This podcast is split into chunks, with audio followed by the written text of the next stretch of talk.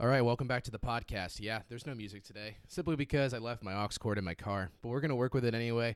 Uh, today's podcast, we're going to actually talk about baseball for a little bit. I know it's mostly been basketball and uh, football, priority, pr- mostly football. But anyway, um, yeah, we got a special guest on today, and for those who are longtime listeners, it might be a familiar guest. It is Ian Lenahan. What's going on, everybody?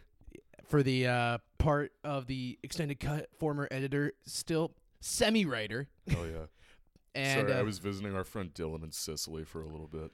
Yeah, it's no big deal. And then uh, afterwards, we're going to go over the games that happened. Well, I'm, after Ian leaves, I am going to uh, go over the games.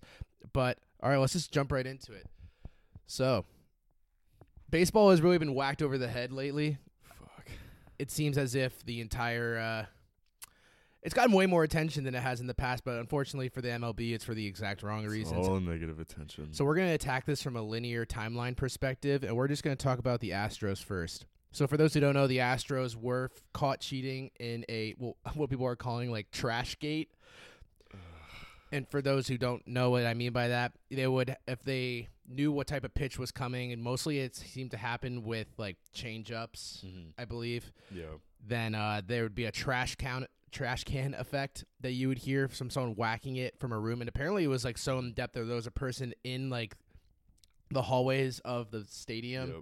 that would then relay that they would see the pitch on the T V, then they would relay it to the manager, who would then proceed to tell someone to hit the trash can. I don't know if it was the manager. A lot of, and we'll talk about it eventually, but in two thousand seventeen when the Astros won the World Series, Alex Cora, um, now the the now former manager of the Boston Red Sox, Uh, was kind of the ringleader of the whole thing. And so there would be someone, you're right, uh, someone standing in the hallway, looking on T V, looking at the signs being put down by the catcher, uh, and then relay it to someone who was near a freaking trash can in the, in the Astros dugout, and they'd be banging a bat against it to signify uh, change-up, cutter, slider, whatever it might be that day.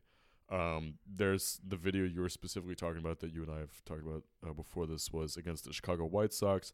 The Astros were at home, and it was Evan Gattis was at the plate, and um, you can hear it. It sounds like a bunch of wild apes just going, well, for lack of a better term, ape shit on a trash can.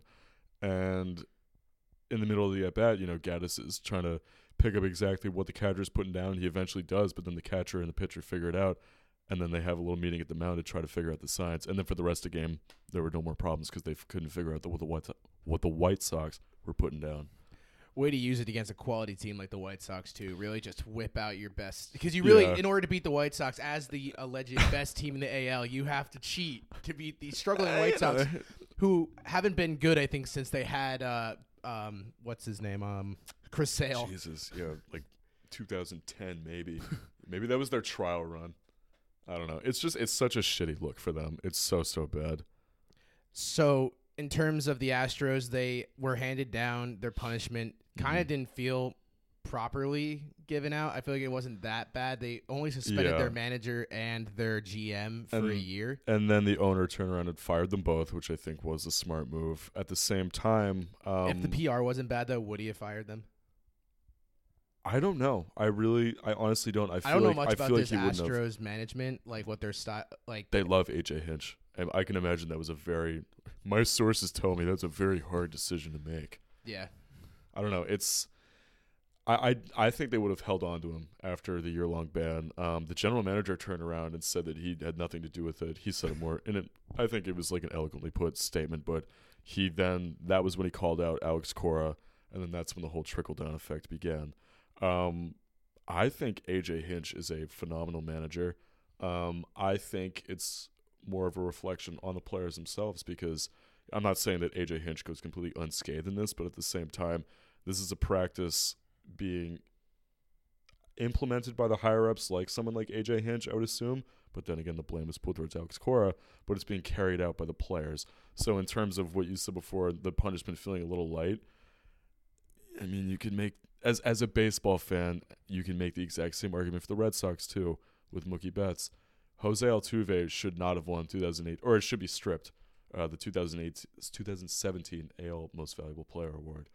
Um, then they went on to win the World Series. The Dodgers, in back-to-back years, two thousand seventeen and eighteen, getting screwed over. More, the uh, if anyone really got the raw end of the shaft here, it, oh it was Clayton Kershaw, who has been absolutely yeah. dragged through the mud yeah. as being a terrible postseason pitcher. But yet, at the end of the day, he was at the backhand of two of exactly. the, the two of the, che- the cheating scandals in this decade. It really. But now Clayton Kershaw is probably sitting at home going like, "Oh yeah, you know, like, uh, so are we gonna get it?" And then he like, imagine how shitty he's gonna feel if they get back to the postseason. He just blows it against a team that's not trying to steal signs. Then it's like, yeah. "Oh shit, I am this bad, aren't I?" Poor Clayton Kershaw. Um. So another thing that I saw going around Twitter about this was that there's like this um, movement from Dodgers fans that they feel they were so robbed that they just want it handed down to them, the, the championship.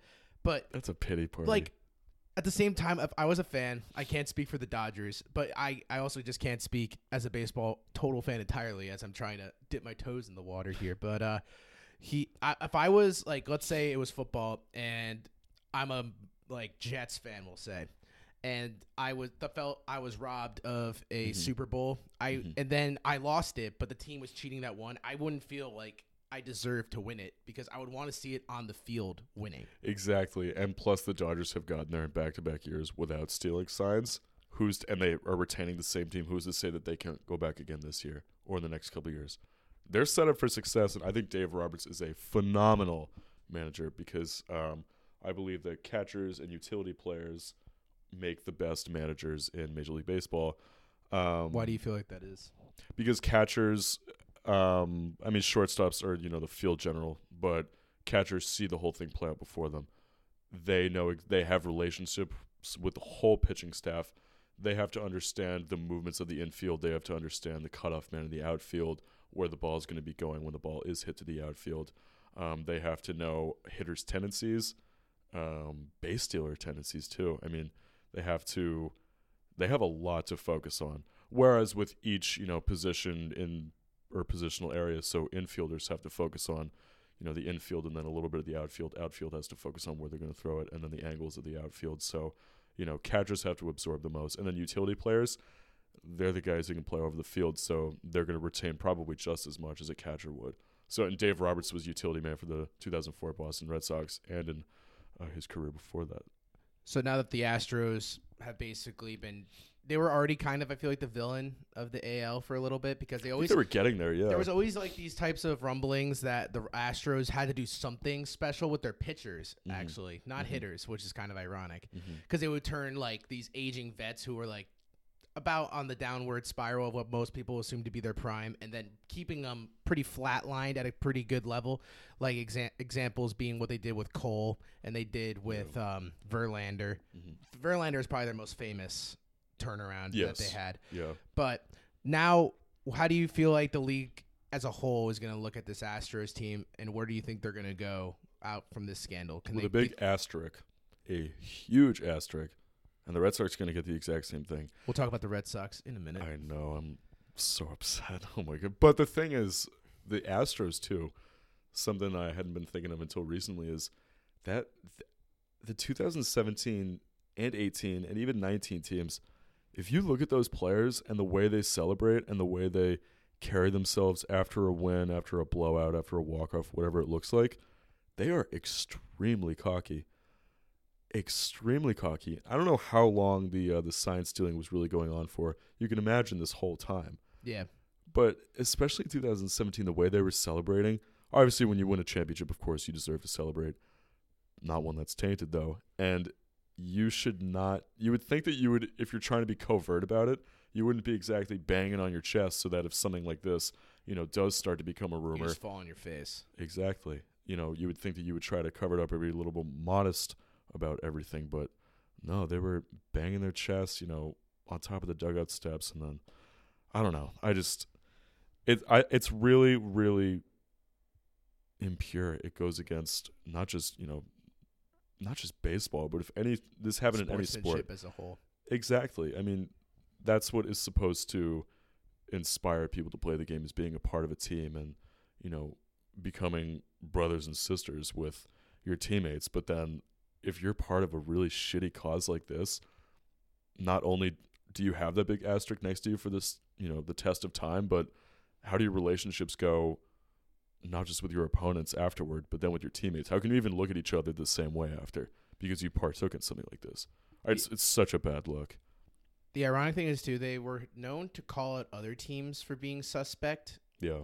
Which would only draw attention to the games that you were playing in as a whole, mm-hmm. which kind of is, I feel like, a, a, a, a, a take I heard that was really interesting about this, I believe it was on the Ryan Russillo podcast, was that they said that the thing that was hard to make it, it was going to come out eventually because the thing that's hard to prevent about it is that baseball turnover with players is so consistent that some, at some point when one of the players that leaves plays them, plays the Astros, they'll tell their team, like, hey, watch out for this. Oh, yeah. So, like, it's amazing it took this long to come out. If anything, of it's been over a long period of time. It really looks like I'm itching to talk about the Red Sox, but I have another example. That's the whole thing when Alex Cora, you know, was the bench coach of the Astros. They won it. He moves on to Boston, a team he played for in his career. You know, then people, you know, they win a franchise record one hundred eight games, win all eleven games in the postseason to finish with one hundred nineteen. Everyone looks at that at the end of the year and they say, a huge reason they won it is because Alex Cora went from the Astros where they had he has all that intel against his team and then implements it for the Red Sox. And a lot of people initially were looking at it like they know how to beat the Astros, who were, you know, arguably the best team in the league. And then, I don't know, it's, it, again, such a bad look. But um, I, I really do think it's tip of the iceberg because you're right. Former players on teams like this go on to other teams. Maybe they try to implement these strategies, or maybe they start to warn people, hey, we need to become a lot more um, covert about the way that we put our signs down because I played for a team that did this, and I know of players who strategize like this. It's not even strategizing. It's flat-out cheating. But, yep. yeah. All right, so let's talk about the Red Sox thing because this, oh, this, this was the second domino. I got to go. This is basically the second domino that fell in this cheating scandal of three. And the third domino ah. is kind of really like a minor domino, so it's going to be like a like a footnote. But yeah, um, still, this is a big. huge thing for not only the M L B, but really for Boston because like every title except the oh eight Celtics title basically has an asterisk to it at this point. Yeah. In the past two decades. Yeah. yeah so the, the, I think the Bruins and the Celtics are like, you know, they, it's sad that they have to look clean in, you know, the whole, the flag of a city of champions. Yeah. Ugh. So if you want to, like, give your synopsis of how you interpreted the whole thing going down. Actually, I'm going to make an amendment to that. I think the Red Sox in uh, oh four, oh seven, and thirteen were freaking amazing. But not, I mean, eighteen was, but here's the thing. I believe Mookie Betts was on his way to become the type of player that he is. And at the same time, yes, even though you're stealing signs, you then have to go out and do the work and, you know, be able to hit home runs, hit for average, hit for power, hit to all fields, know what pitches are coming. But at the same time, it gives you such an edge when you know what the catcher's putting down and you know what the pitcher's about to throw. This isn't something where a pitcher is just tipping his pitches.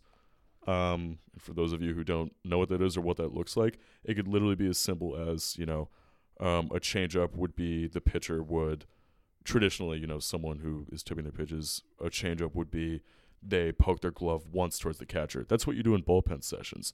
If you want to do a curveball, you would flip your glove over to symbolize like a clock moving from twelve to six, symbolizes the twelve six curveball. Um, and then a four-seam fastball would be two flicks towards the catcher. It's not like that was happening, though. They did the exact same thing that the Astros were doing. So to go back to Mookie Betts, I believe he was that he still is a very good player and was on his way to becoming an M V P caliber type of player. But at the same time, this is so bad for the Red Sox, and he probably should not have won M V P that year. Um, it makes me question a guy like J D. Martinez, who is apparently a huge student of the game, someone who works on his craft, and he's a designated hitter for the Red Sox, mm-hmm. a student of the game. He studies hitting all the time. He doesn't play the field. In between innings, you know, he'll go into the dugout from what I've read and what I've heard. He'll go in between uh, innings and just study and just hit. And it really makes me question a guy like that, a guy who hit, I th- believe, like forty-three home runs that year, I think over one hundred twenty R B Is, hit over three hundred for average. Um, players I love, Xander Bogaerts, Jackie Bradley Junior, Andrew Benintendi, Uh, Steve Pearce, who was a mid-season acquisition, I'm not questioning him per se or specifically him, but should he have been World Series M V P? Should the team have won one hundred eight games? Should they have won one hundred nineteen games when it was all said and done? Probably not. It really fucking bums me out. This is a team I have loved since I since two thousand four. My first memory of the Red Sox is Jason Varitek hitting a bloop single against the Texas Rangers for a walk-off win, and ever since then, Jason Varitek is my first favorite player, but the Red Sox, and I lived in New York for the first ten years of my life. I was born there. The Red Sox have always and will always be my team, but this just does not feel good at all. So the weird thing... I'm uh, going to start crying, probably.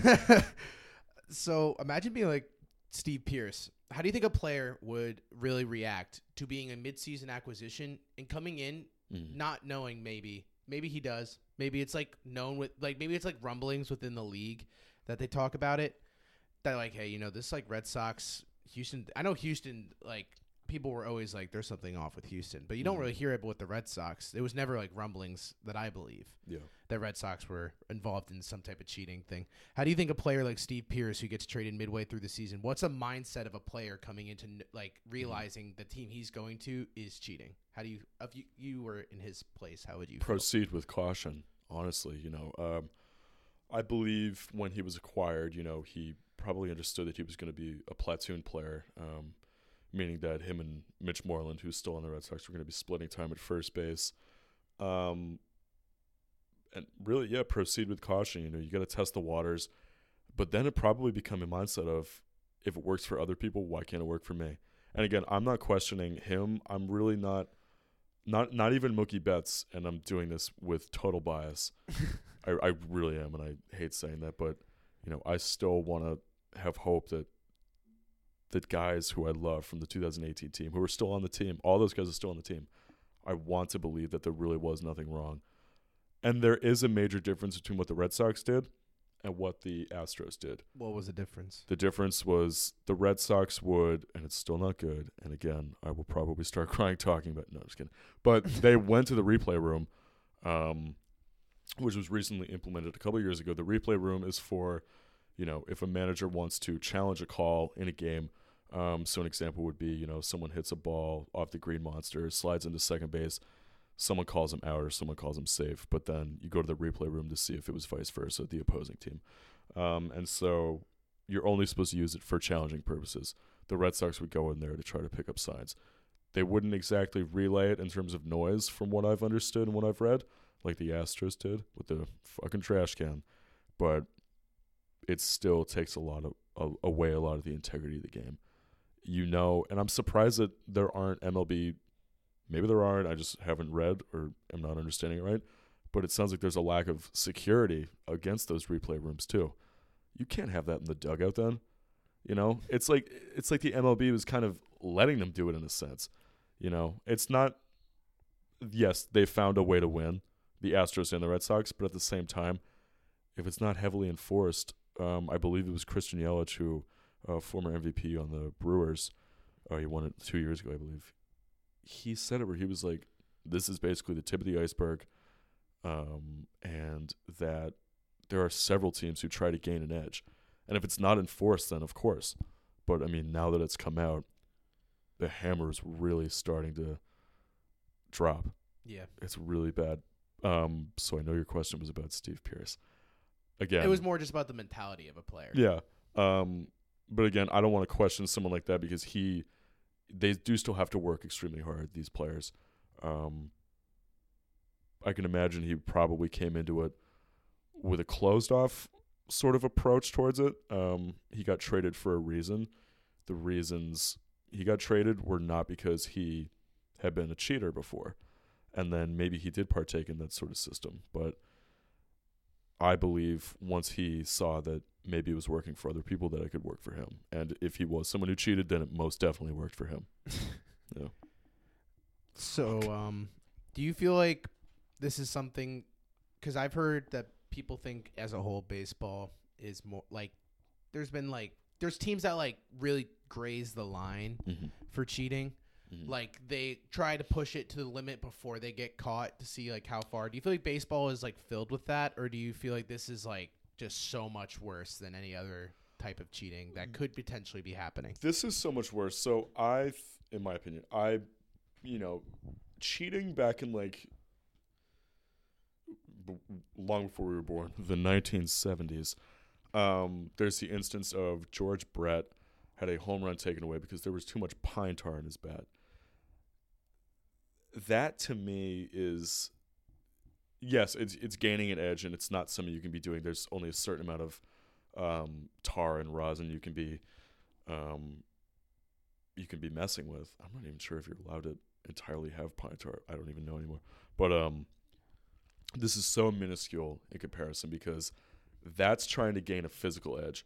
This, once you cross over to the threshold of trying to gain a mental edge over your opponent, that's where it becomes so bad, you know. And my, uh, my again, uh, an example: Michael Pineda, former pitcher for the New York Yankees, a couple of years ago, got called out against the Red Sox at Fenway Park because he had pine tar on his neck. And he kept on. And he, yep, yeah. and he and he would dab his hand, uh, dab his fingers into it, and that gave him a better grip on the baseball. For they found uh, that out so quickly. They too. found out so good. David Ortiz went up to John Farrell, the old manager, and was like, "You can see it on his neck," and I just, you know, saw it on T V. Like, it's there, you know, call him out for it. So he went up. He eventually got thrown out of the game and suspended. That's a physical edge. So, again, not great, not good. Um, but a mental edge or, you know, some sort of a brain power edge, knowing what's coming before it actually happens, that's huge. It's and like it's you're sneaky. Playing chess, but you know exactly what you would your opponent would do when you yeah. move to your, your specific piece. And, it, of course, it's so much worse because of how hidden that was, mm-hmm. you know? And that's, again, the difference between the Astros and the Red Sox is because um, the Astros were so obnoxiously loud with some sort of stuff. The Red Sox would, you know, they wouldn't be. But at the same time, they had the automatic link of Alex Cora.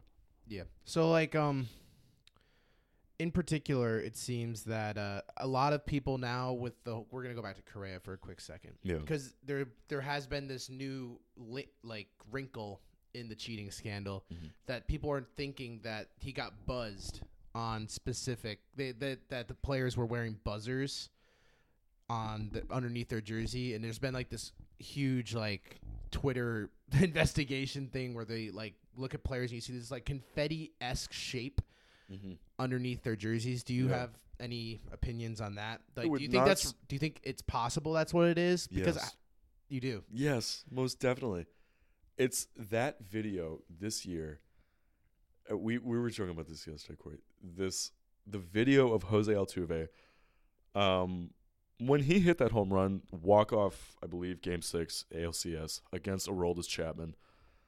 You know, Aroldis Chapman. We all know he throws one hundred five miles per hour. Pure heat, probably more. That's the fastest in history, um, history of the M L B at least. Jose Altuve is a very short man. Um, and I'm not questioning his athletic abilities. I think he is a very, very, very good baseball player. But what's the likelihood that he can hit, you know, a one hundred and whatever mile per hour fastball that's up at his chest or close to his neck even, uh, depending on the way his body was leaning, and can, you know, hit it out of the park three hundred thirty plus feet? And then the video of him crossing home plate after when they're all celebrating. Houston is going buck wild. Because they're going back to the World Series. They're freaking out. And there's a slow-motion video of Jose Altuve, and he's getting to home plate. He's getting dogpiled by his teammates. He's holding his jersey together, and it looks like he's saying, "Don't rip it off. Don't rip it off." Why is that? Corey, we, we, we've seen – I don't remember who you were saying it was yesterday, but someone was like, if you look at – you know, you type in Jose Altuve shirtless – thousands of pictures show up. I'm so positive he did the E S P N The Body issue. And then on T V afterwards, people were like, well, he's shy, so he didn't want people to rip off his shirt. And immediately when he was on T V with Ken Rosenthal, his jersey was off, and he had already put on um, a championship shirt without the jersey under it.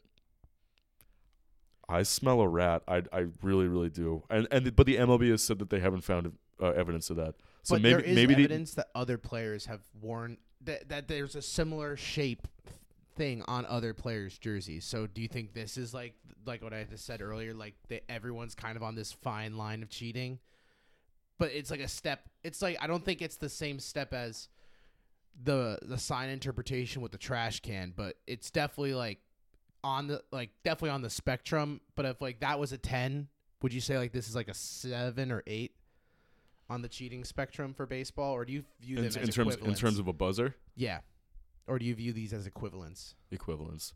Because I actually, I might even say that the buzzer... What uh, advantage does the buzzer I, give no. as opposed to the sign stealing? To be honest, to I mean, it, I don't, I don't know the whole, because it was, you know, uh, quote unquote proved to be false by uh, Major League Baseball. You know, they found it to be inconclusive against the Astros that they had buzzers under them. But I believe it gives the exact same sort of thing, because when they're banging a trash can, there's however many seconds that the player has to react, knowing that there's a changeup or a slider or a curveball or whatever it may be coming at them, um, crossing the plate within a matter of seconds.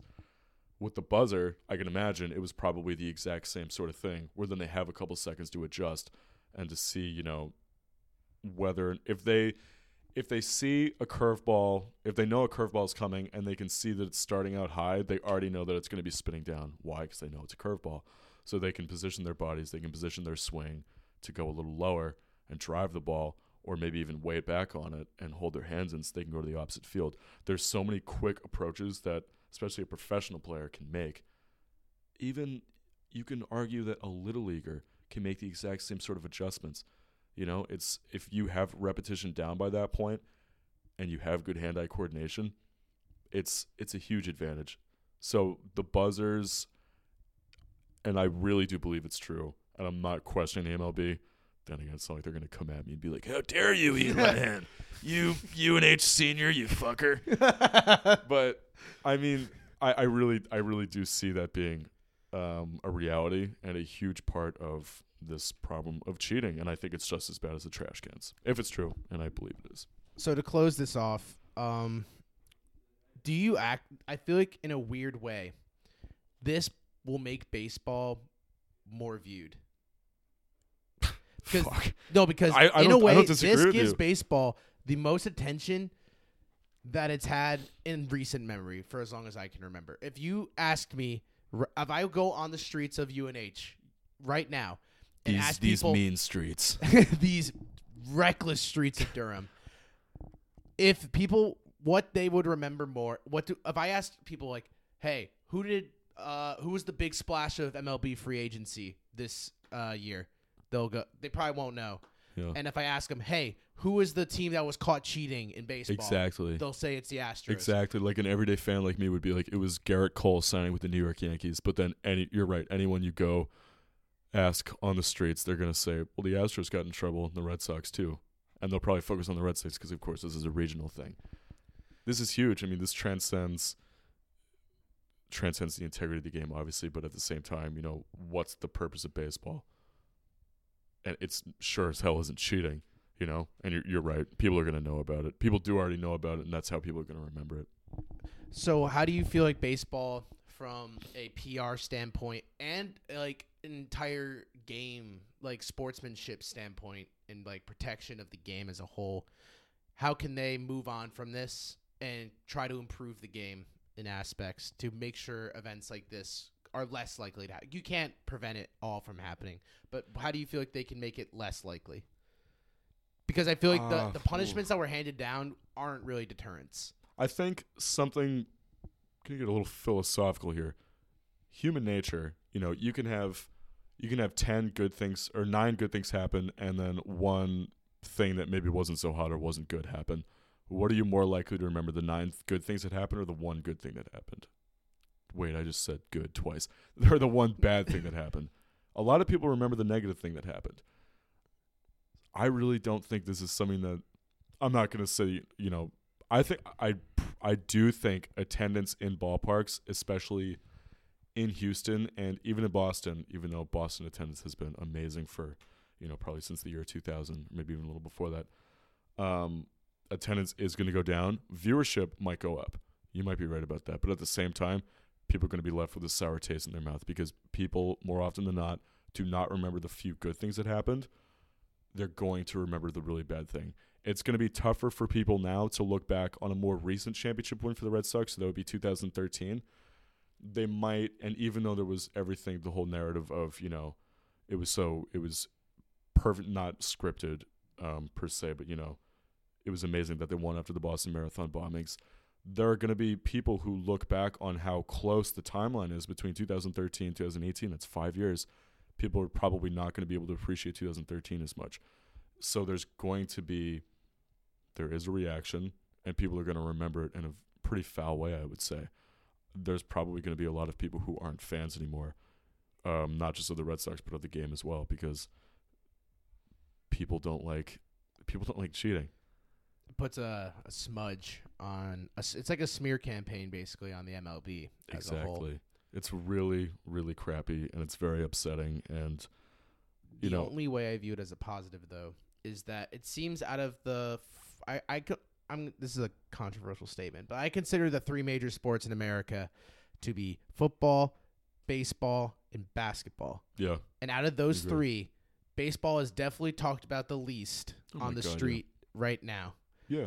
Within, I would even say within just uh, once again to refer to campus, I very rarely hear in passing by yeah. people talking about baseball. It exactly. doesn't have this pop or sensation because that it's such a long season, and the games themselves are, you know, even though timeline wise they're about the same as baseball and basketball, it's less action packed, and you know, good things may not happen until the ninth inning, and that's a long time to wait for some people. I would also say that the biggest issue that baseball has right now is that, unlike the N F L and especially the N B A, the M L B is solely based on this idea of tradition and continuity of mm-hmm. staying the same. Mm-hmm. You don't see M L B constantly making changes. Yeah, that right. dr- and when they That's do, correct. people are outraged. Yeah, because remember when they decided they wanted to cut the games back. So they decide that yeah. there was that whole argument, and people were outraged. Yeah. Like, no, don't, don't don't mess with America's pastime, essentially. But people always are clamoring for the N B A to shift mm-hmm. in some format. With this mid-league tournament idea, people mm-hmm. are pouncing all over it. They're not like, no, no, no, don't do it. Like the fans are saying, don't. The fans are saying, totally do it. Yeah, because it's so exciting already. They want to see how much more exciting it can get. But it seems like with baseball, people know that there's a threshold for, you know, how high excitement can go based on um, the past and maybe their, I guess, attention spans and, you know, their current interests. And a lot of people's current interests, you're right, you know, on the street you don't hear people talking about baseball because it's so prolonged, and it's been the exact same for God knows how many years now.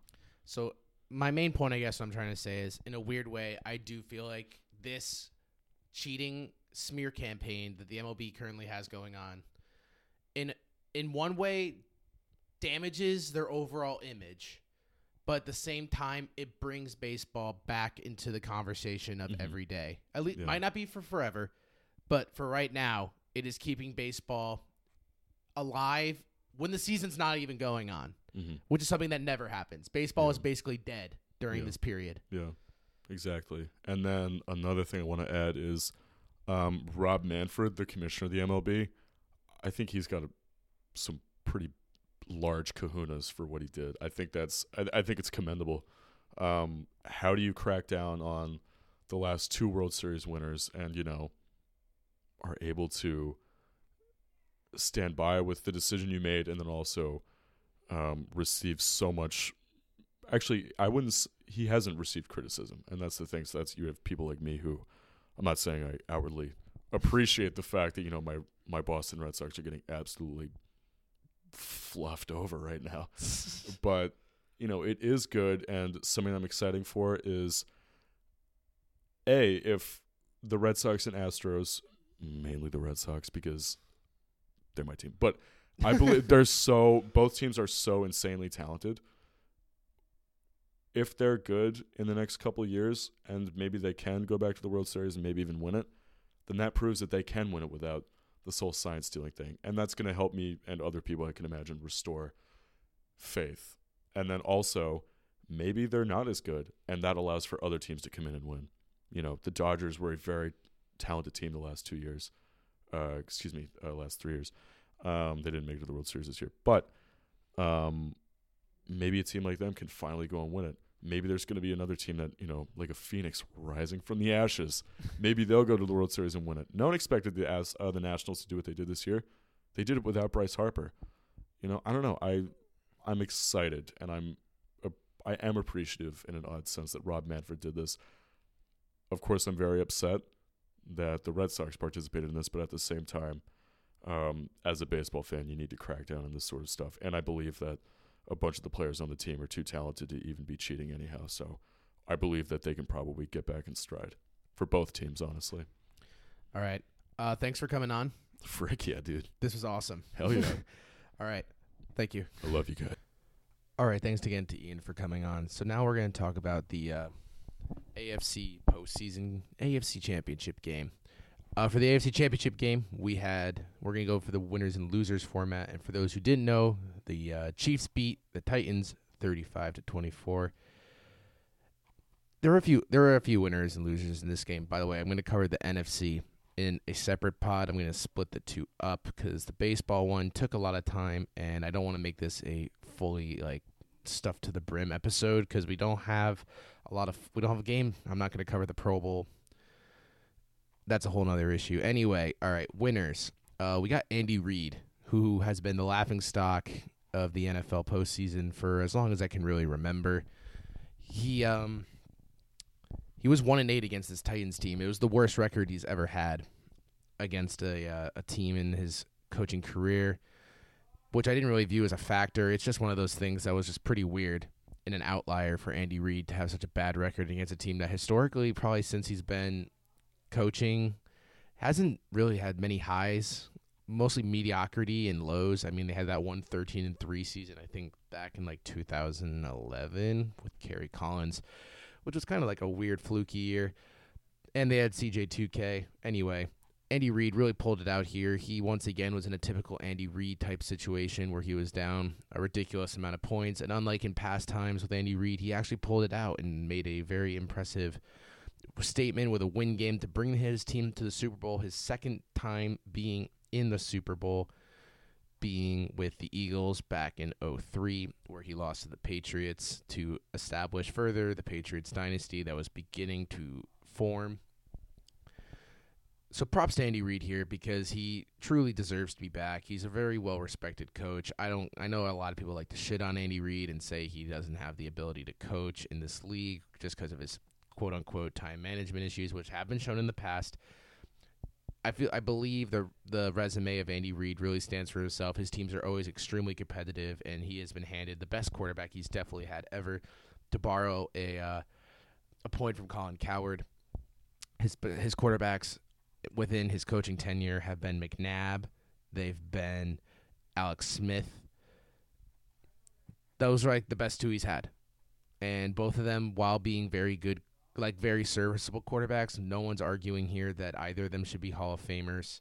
And no, I do not believe Donovan McNabb is a Hall of Famer. He was a great quarterback, but when you look back in the records, was his was he one of the best in his time? I believe he was never in the discussion for the best, and I feel like that's what it really takes for you to be a Hall of Fame quarterback. All right, losers here. Uh, everyone who wanted Mike Vrabel to cut his penis off. Um, this was a story that I've been talking about, and as have many, that and that Mike Vrabel really was. Uh, he said it was taken out of context. He said that he would cut his penis off to win the Super Bowl if he had to.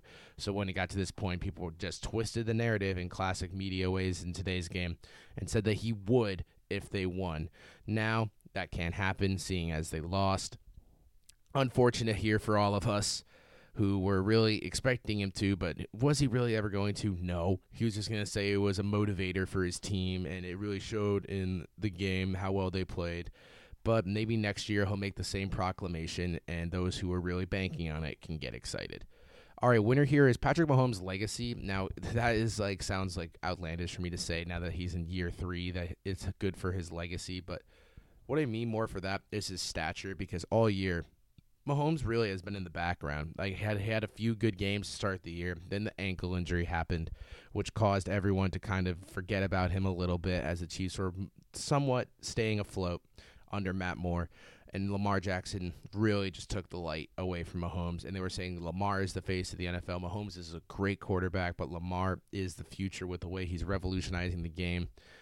Mahomes has proved in this postseason alone that, one, he is back, and two, that it, his last year was not a fluke. The kid throws the ball all over the field at a ridiculous amount of angles, has an arm that is unmatched. He makes plays that are honestly insane in today's game.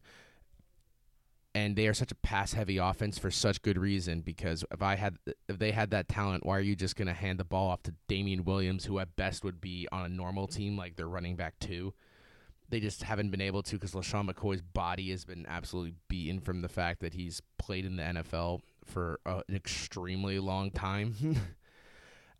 So Mahomes wins this leg. Mahomes gets a real leg up here because at the end of the day, those who doubted him have truly seen that he is what he has stated he is and has shown it through the first year and a half of him starting in the league, and his stature amongst young quarterbacks, he's definitely the pinnacle.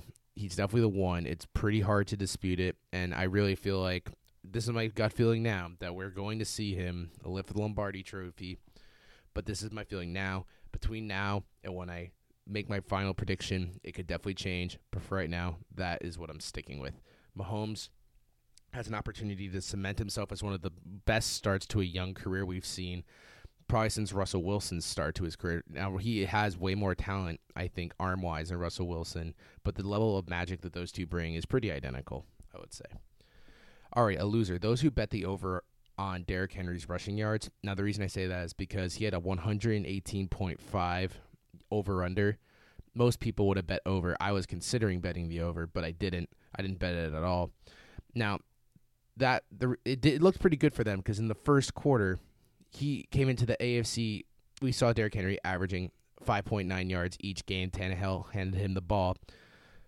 And over his last three games, he's averaged five hundred eighty-eight yards. He only got sixty-nine yards on nineteen carries in the last game.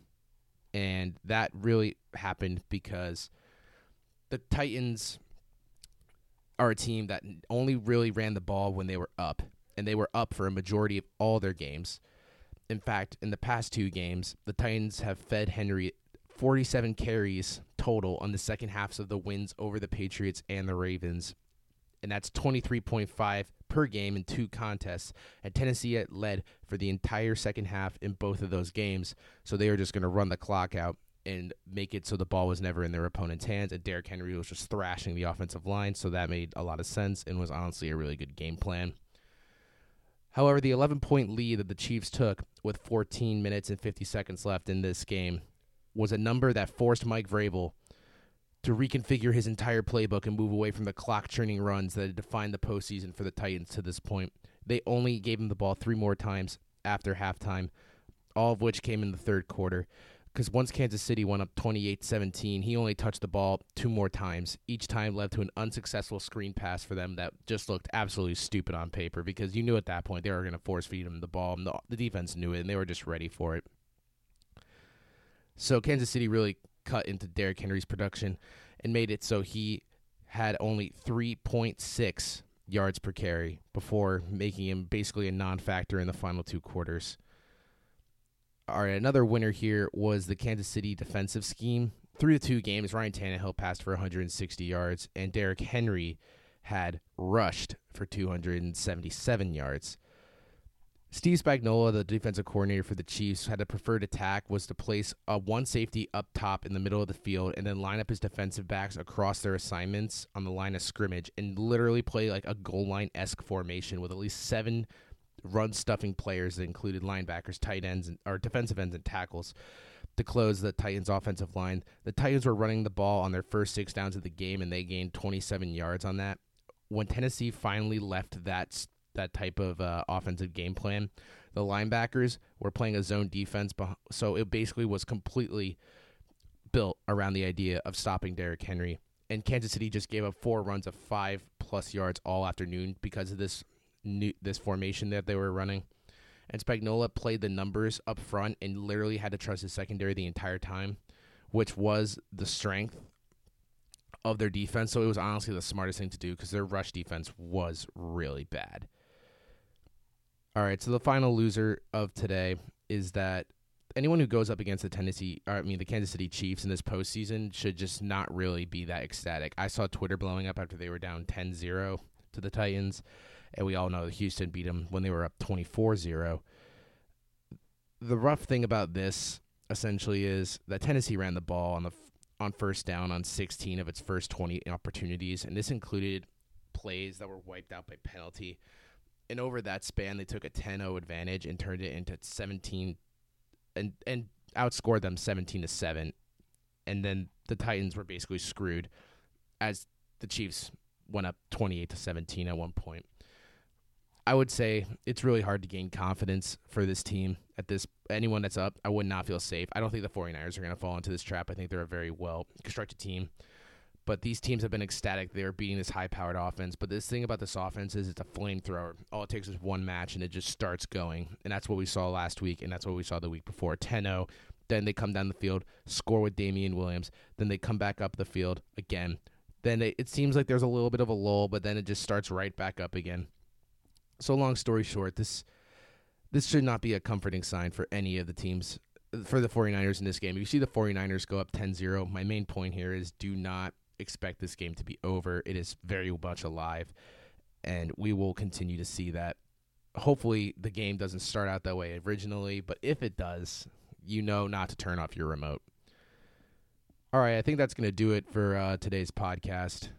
Sorry it's lighter on the football content if that's what you came for, but I thought with the with the lull we're having between now and Super Bowl Sunday, I want to split the the review of the A F C and N F C games to give you more N F L content throughout than just during the uh, one podcast. However, we will deviate for a little bit and go to a Oscars-esque talk for next one. I'm going to have a few guests on for that one, and we'll talk football at the end of that one, too. And once again, there is no outro music because I did leave my aux cord in my car. That is not going to be a permanent thing. But once again, thank you guys for listening, and uh, I'll see you on Friday.